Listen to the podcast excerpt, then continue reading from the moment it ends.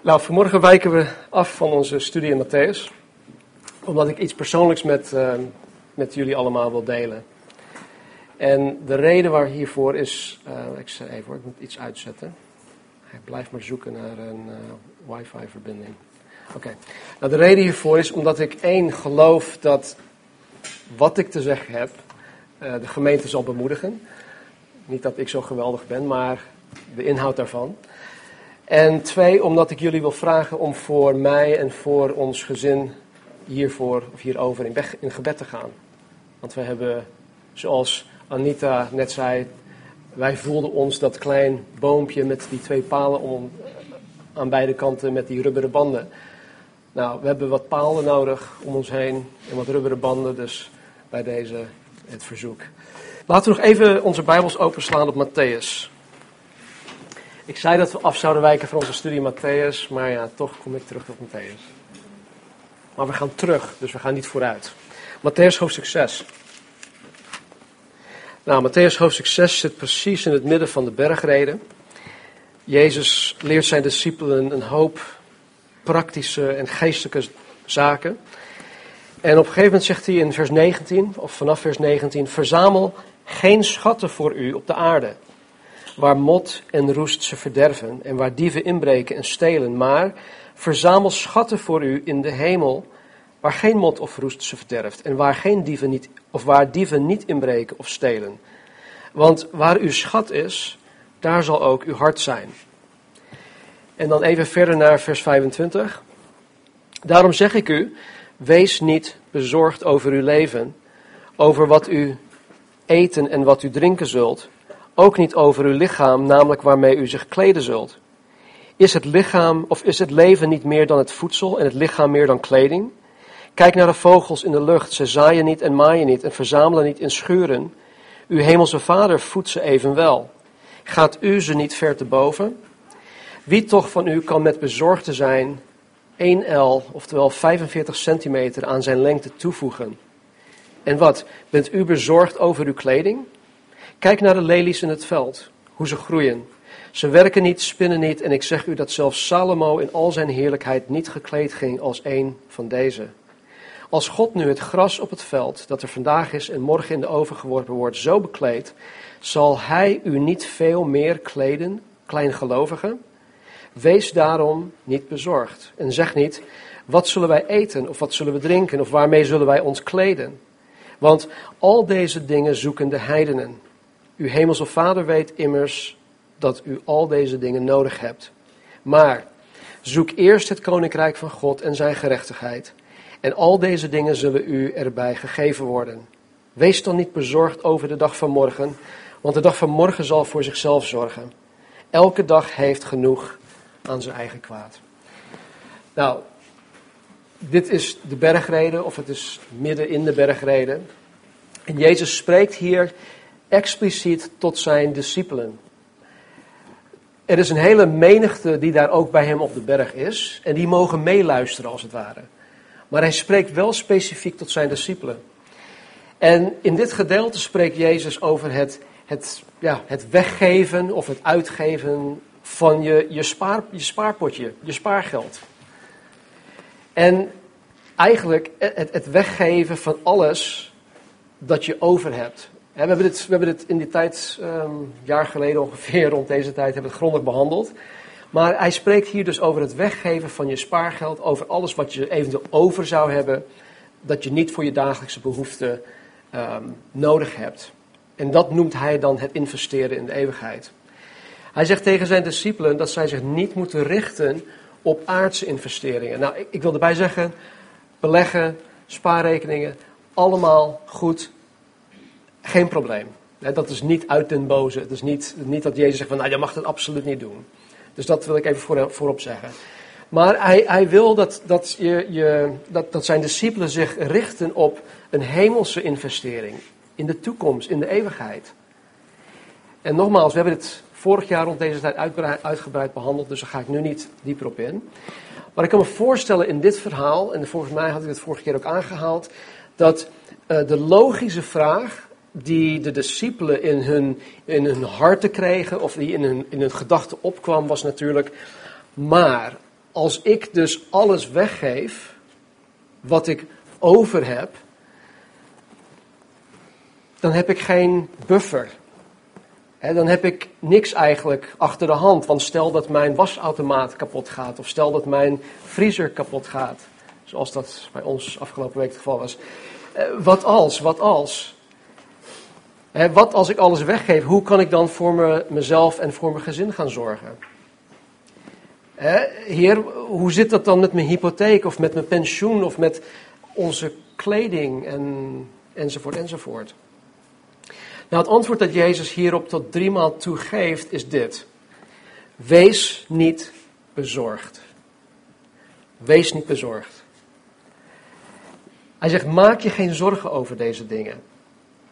In vers 32 en 33, want al deze dingen zoeken de heidenen, en dat zijn dus de wereldlingen die Jezus Christus niet kennen. Mensen van de wereld, die geen benul van Jezus Christus hebben. Al deze dingen zoeken de heidenen. Ga maar naar een verjaardagsfeestje. Waar, hebben, waar hebben mensen het over? Vakantie? Werk? Huis? Wat? Het weer, ja, vooral het weer. Maar alles draait in deze wereld om materialistische dingen. En, en, en Jezus zegt dus, nee, goed, alle heidenen die zoeken daarnaar. Uw hemelse vader weet immers dat u al deze dingen nodig hebt. Maar zoek eerst het koninkrijk van God en zijn gerechtigheid. En al deze dingen zullen u erbij gegeven worden.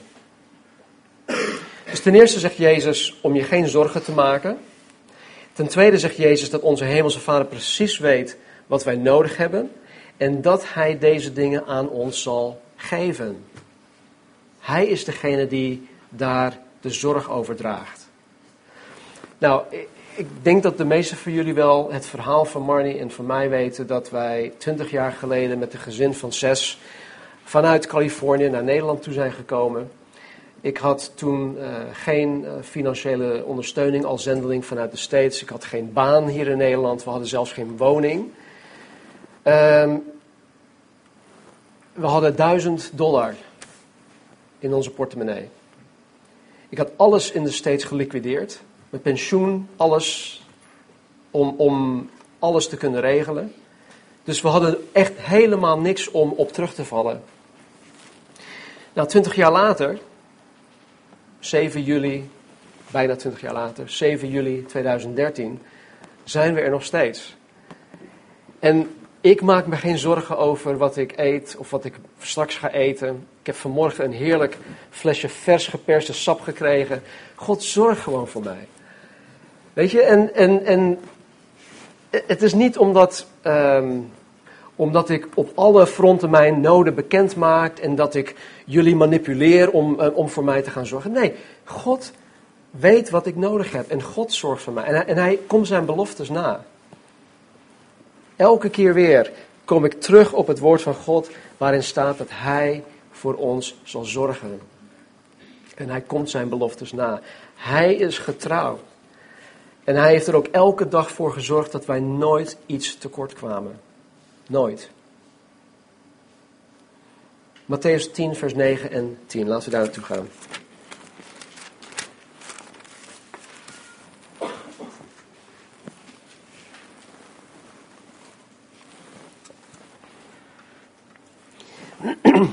Nou, zoals we de afgelopen week hebben gezien, geleerd, is dit gedeelte waar Jezus zijn discipelen dus uitzendt als apostelen.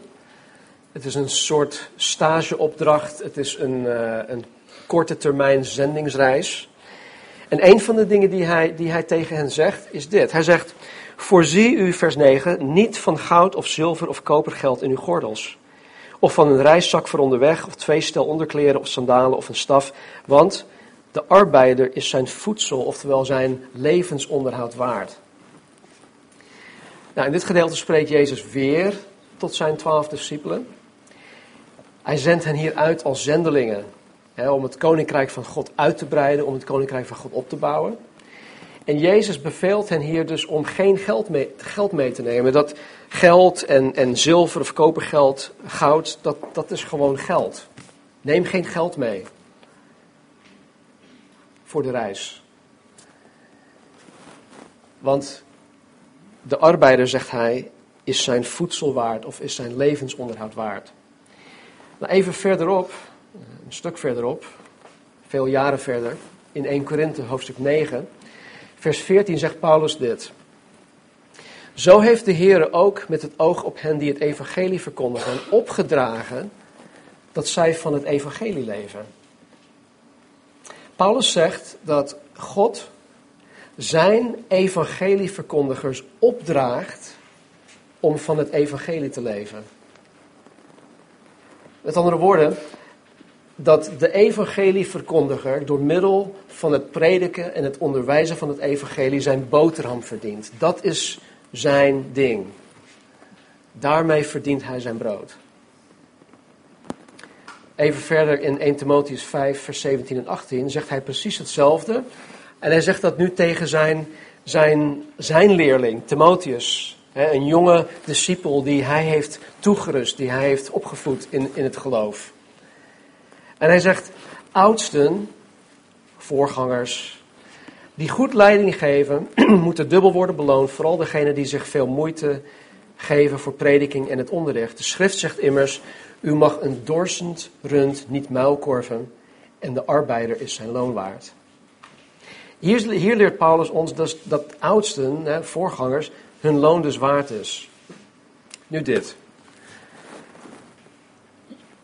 Jullie weten ook dat ik ergens in april te horen kreeg dat ik 1 augustus, dus eind van de maand, um, mijn parttime baan bij Regency Lighting dus kwijt ben. Ik heb tot nu toe, ik, ik wist het in april al, want in april kreeg ik dus een verlenging van nou, juni, juli, drie maanden. En ik wist toen dus al dat het voor mij 1 augustus gewoon over zou zijn. Nou goed, ik heb er met Marnie over gesproken. We hebben afzonderlijk ook met God daarover gesproken. En tot nu toe heb ik uh, niet het idee dat ik uh, überhaupt naar het UWV moet gaan om dan een WW-uitkering aan te vragen. Of dat ik een andere baan moet gaan zoeken. Ik heb, ik heb gezocht, ik heb echt gekeken hier en daar wat de, de mogelijkheden eventueel zou kunnen zijn. Maar het leeft niet. Ik, ik heb niet het idee dat God van mij vraagt, nou ik wil nu dat je dit gaat doen. Ik wil dat je nu uh, een, die baan gaat zoeken. Voor twee dagen. Ik heb georiënteerd, ik heb gekeken. Maar ik heb niet echt het idee dat God dat wil, dat God dat van mij nu vraagt. Wat ik wel denk, en dat is altijd even zoeken met God. Um, wij krijgen helaas geen brief uit de hemel waarin gewoon expliciet staat van Stan, dit moet je doen. Nee, God wil dat we dicht bij Hem blijven, dat we Hem, dat we hem ernstig zoeken, dat we ons, ons focussen, ons richten op Gods Woord. En dat we op die manier Hem zoeken en, Zijn wil zoeken. Dus goed, daar ben ik nu mee bezig. Ik ben, ik ben in dat proces. Nou, 1 augustus zit er heel snel aan te komen. Maar ik had het, ik had het uh, twee weken geleden ook met uh, het leiderschapsteam gedeeld. Even tussen neus en lippen door van jongens, bid voor mij, bid voor ons. Want ik denk dat God dit voor mij vraagt. Nou, jullie weten, we zijn dus afgelopen tijd in uh, Matthäus hoofdstuk 10 bezig geweest het uitzenden van de discipelen. En uh, dit en onder andere ook dat stuk uit hoofdstuk 6, dat, dat, dat spreekt mij enorm aan. God blijft bij mij persoonlijk in mijn gebedsleven, in mijn relatie met Hem, Hij blijft daarop hameren. En wat ik niet wil doen, is Hem ongehoorzamen. Zeg dat goed? Ja, ja ik wil hem gehoorzamen. Dus ik, ik denk dat hij nu van mij vraagt om hem te gaan vertrouwen. Dat ik dus 1 augustus geen parttime baan meer heb. Dat ik ook geen parttime baan ga zoeken. Nou, hoe dat eruit ziet, weet ik niet. Dat weet ik pas 1 augustus. Dat weet ik pas aan het eind, eind van de maand, wanneer ik mijn salaris mis van Regency Lighting. Dus daar, daar, daar ga ik naartoe. Marnie en ik hebben het er uitvoerig over gehad. Eh, het is niet zo dat ik dit per se wil doen en dat zij zegt van nee, ik wil niet dat je dat doet. Nee, we zijn daar allebei ehm, eh, één in. En voor ons beiden is het een geloofstap. En de reden waarom ik ehm, ook zei dat dit ook ter bemoediging van jullie, als, jullie zal zijn, is dat ehm, ik ben jullie voorganger. Ik moet jullie voorgaan. Ik ga elke week voor in het woord, maar ik denk dat ik ook in geloofstappen uh, moet voorgaan. En weet je, als, al, al, al heb ik het fout, so what? Eh, eh, dan, dan ga ik in, in augustus of september of in oktober of november een baan zoeken. Maar ik wil in ieder geval laten weten dat God mij op dit moment, in deze fase, op deze manier leidt. Althans, dat, dat denk ik. Ik heb die overtuiging sterk. En uh, ja, dat, dat ik jullie vraag om gewoon Marnie en mij en Kendall, die woont nog bij ons thuis, om ons gewoon in gebed te houden hoe God, ja, dat God ons uh, daarin zal leiden. En dat hij het ook uh, gewoon duidelijk maakt. Ja? Oké, ik heb geen flauw idee hoeveel later is. Heb ik nog tijd? Oké. Okay. Oké. Um, we gaan vanmorgen ook het Heilige Avondmaal vieren. Marnie had van de week een uh, stuk uit Lucas gedeeld. Wat ze, denk ik, gisteren ook op de vrouwenochtend had gedeeld. Waarin een, een verhaal verteld wordt over het bezoek van Jezus aan een fariseer. Hij komt bij een zekere Simon de fariseer thuis. En het was gebruikelijk in die tijd dat wanneer je bezoek kreeg, dat je die persoon kust, hè, je bezoeker.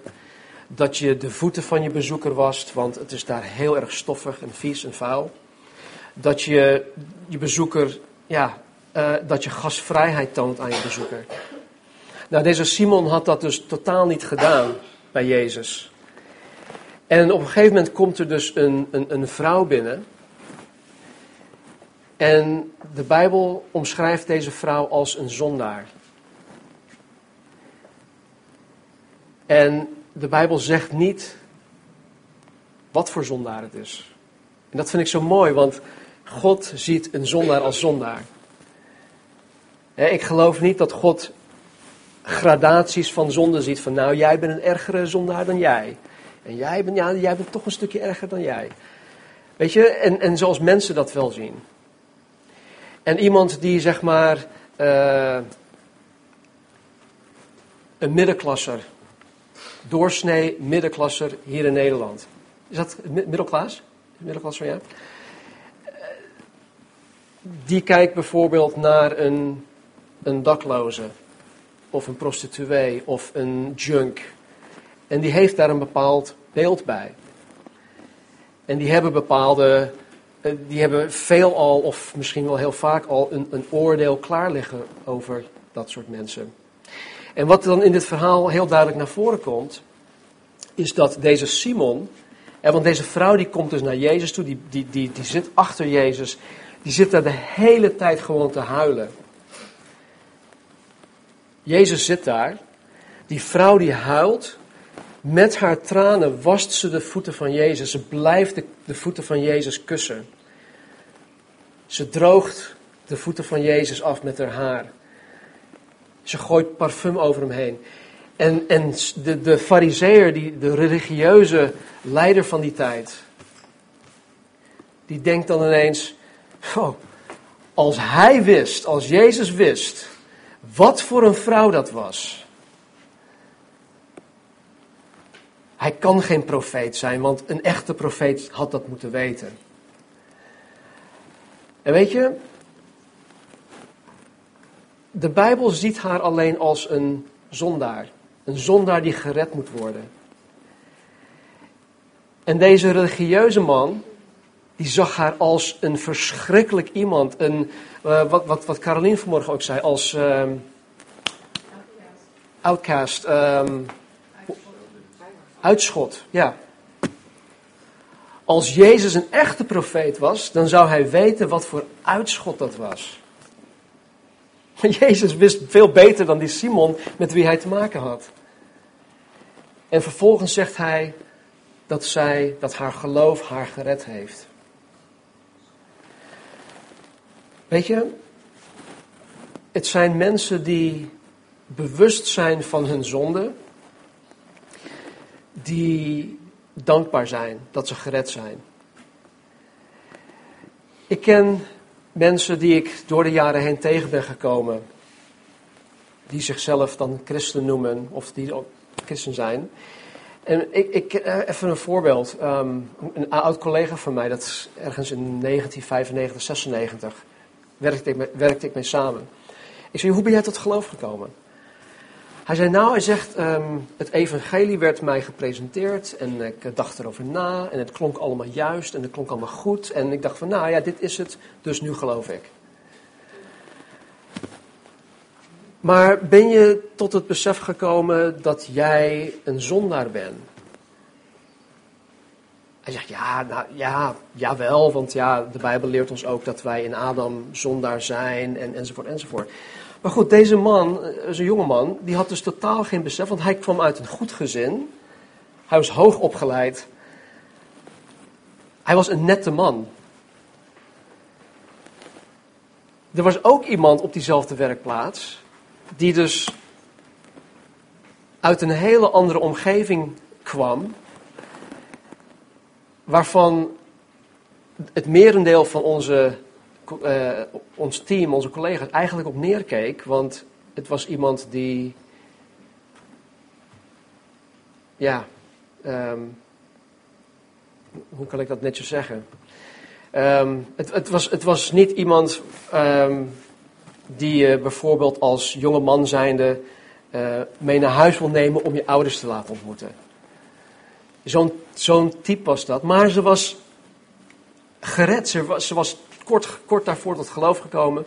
En ze was God zo dankbaar dat God haar had gered uit de ellende waarin zij haar hele leven in zat. En dat is eigenlijk ook het verhaal van, van, van Simon en Jezus en deze zondaar in het verhaal uit Lucas. Het is goed voor ons om te beseffen dat we zondaar zijn, want dan zijn wij ook dankbaar. En als we dankbaar zijn, dan zijn we veel meer uh, vreugdevol naar God toe, maar ook naar elkaar toe. En wat, wat, um, wat Paulus ook zegt in Filippenzen hoofdstuk 4.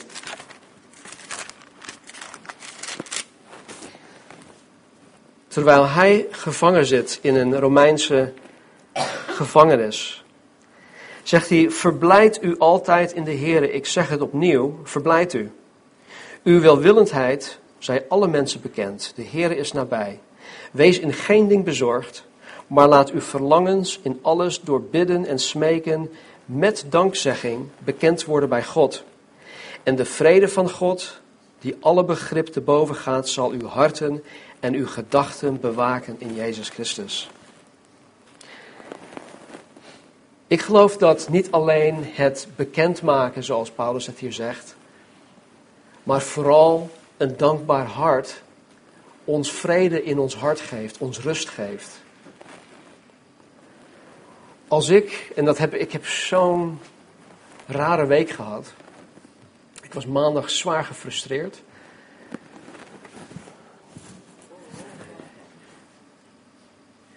Ik, uh, ja, dat is een ander verhaal, maar ik, ik, ik was gewoon zwaar gefrustreerd over, over zaken.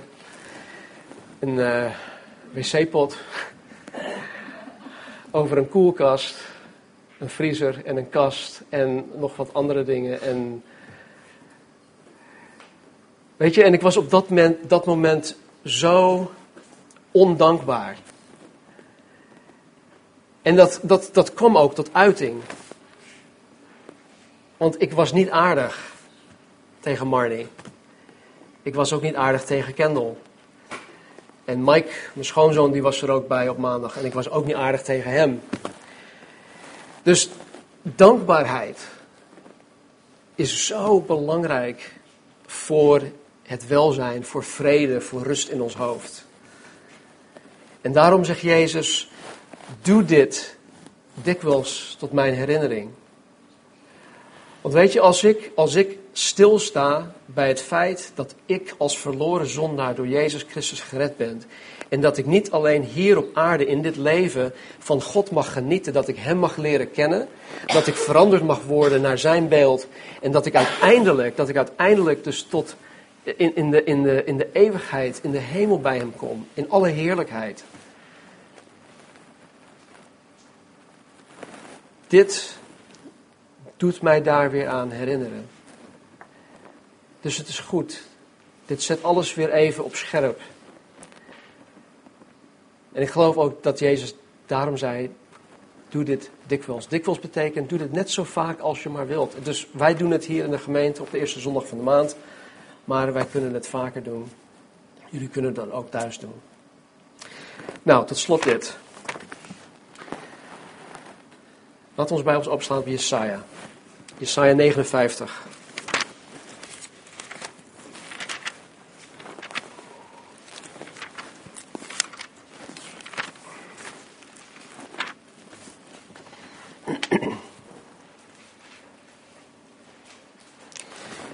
Spreek regelmatig met mensen die niet in Jezus Christus geloven, die dan wel een of ander of een vorm van godsbesef hebben, maar die zeggen dan, ja, maar ja, ik, ik, ik bid tot God, maar er komt nooit iets uit. Het, het is alsof de gebeden gewoon tot aan het plafond komen en niet verder gaan. Het is alsof God doof is, of als, alsof Hij zich niet over mij of om mij bekommert. Het is alsof hij, het Hem eigenlijk helemaal niets kan schelen. En daar is een reden voor. Niet dat God dat het hem niets kan schelen of dat hij doof is. Nee, er is een reden waarom mensen het op die manier ervaren. En de Bijbel geeft ons die reden. Hij zegt in Jesaja 59, 1 en 2 dit. Hij zegt, zie of kijk, de hand van de Heer is niet te kort dat ze niet zou kunnen verlossen. Met andere woorden, God is niet um, onmachtig of hij, het is niet zo dat hij je niet kan bereiken. En zijn oor is niet toegestopt of verstopt dat het niet zou kunnen horen. Met andere woorden, hij is ook niet doof. Hij hoort je heus wel. Maar uw ongerechtigheden maken scheiding tussen u en uw God. Uw zonden doen zijn aangezicht voor u verborgen zijn, zodat hij u niet hoort. Zie, er is iets dat, dat tussen de mens en God instaat. Er is een gigantisch grote kloof die geen enkele religie kan overbruggen. Geen filosofie, geen religie kan die kloof overbruggen. Er is maar één die dat wel kan overbruggen, die het al overbrugd heeft. En dat is Jezus Christus. We hebben het gezongen, of het, aanbiddingsteam heeft gezongen. I am the way. Ik ben de weg, de waarheid en het leven. Niemand komt tot God de Vader, dat is de God van de Bijbel, dan door mij alleen. Er is geen andere weg mogelijk dan door Jezus Christus alleen. Want Hij is degene die ons vrijmaakt, die ons vrijgekocht heeft voor onze zonde. De doodstraf die ik verdiende, heeft Hij op zich genomen. Het is alsof Hij gezegd heeft van, Stan, jij hebt de doodstraf verdiend, ik ga voor jou, ik ga in jouw plaats. Executeer mij maar. Ik draag jouw straf. En daarom is Hij de enige die, die ons toegang kan geven tot God. Want Hij heeft de prijs voor mij betaald. Jesaja 1, helemaal aan het begin. Daar sluit het mee af. Jesaja hoofdstuk 1. In vers 18 zegt Jesaja dit. Of althans, ja, Jesaja, hij zegt, kom nu, laten we samen een rechtszaak voeren, zegt de Heer. Al waren uw zonden als scharlaken, ze zullen wit worden als sneeuw. Al waren ze rood als karmozijn, ze willen worden, of ze zullen worden als witte wol. Tot zover. Weet je, ik, ik, ik, ik weet dat, dat iemand dit ooit heeft gedaan. Je hebt, een, je hebt witte was. Jullie weten al waar ik naartoe ga. En tussen de witte was, was er een rode sok of een rood iets of iets dergelijks. En wat gebeurt er aan het eind van de, de wascyclus, alles is roze. Wat zeg je? Weet je, het is, het is, het is bijna onmogelijk om, om iets dat gewoon knalrood is, wit te maken. Bloed, karmozijn, scharlaken, dat, dat, kan niet. Maar hier zegt God, laten we samen een rechtszaak voeren. Letterlijk staat er, laat, let's reason together. Hè. Laten wij even uh, van hart tot hart even praten met elkaar. Laten we redeneren. Laten we een gesprek voeren, jij en ik. Al waren je zonden als scharlaken, ze zullen worden wit als sneeuw. Al waren ze rood als kammerzijn, ze zullen worden als witte wol. God is bij machten om ons geheel te reinigen van al onze zonden. Het bloed van Jezus heeft daarvoor gezorgd. En niet alleen van mijn zonden van het verleden, maar ook alle zonden die ik vandaag nog zal begaan en alle zonden totdat ik of sterf of totdat Jezus terugkomt om mij, de gemeente, op te nemen. Hij heeft voor alle zonden gezorgd. En niet alleen vanuit een juridisch oogpunt dat mijn zonden vergeven zijn, maar ook mijn geweten is zuiver. Ik hoef me nooit meer schuldig te voelen over mijn zonden. Natuurlijk, als ik straks iets stoms doe, als ik, als ik iets doe, als ik onaardig ben tegen Marnie, dan toon ik berouw, dan vraag ik haar om vergeving. Natuurlijk voel ik me in die zin schuldig van Heer, uh, Marnie vergeef me, Heer vergeef me alstublieft. Ik heb het voor de zoveelste maal weer gedaan, morgen zal ik het geheid weer doen, maar vergeef me. Maar niet zo dat ik ondergebukt door het leven heen moet gaan met een last van zonde, van oh, ik ben zo slecht, God kan mij nooit vergeven. Al ben je damaged goods in de ogen van mensen, God ziet ons anders. En vanmorgen mogen wij dat vieren. Jezus zei aan het eind van het Matthäus-evangelie, toen hij het heilige avondmaal instelde, samen met zijn discipelen. Er staat, terwijl zij aten, nam Jezus het brood. Toen hij het gezegend had, brak hij het en gaf het aan de discipelen en zei: Neem, eet, dit is mijn lichaam. Hij nam ook de drinkbeker en nadat hij, dat, nadat hij gedankt had, gaf hij hun die. En zei: Drink allen daaruit. Want dit is mijn bloed, het bloed van het nieuwe verbond, dat voor velen vergoten wordt tot vergeving van zonde. Weet je, het is zo gaaf om vergeven te zijn. Ik had van de week een gesprek met iemand die nog niet in Jezus Christus gelooft en die, die wil zijn leven verbeteren. Die heeft deze week een beslissing gemaakt, genomen om zijn leven helemaal om te draaien, om zijn leven helemaal te gaan verbeteren. Nou, dat vind ik een goede beslissing. Maar ik zei tegen hem, maar dat, dat gaat je niet lukken.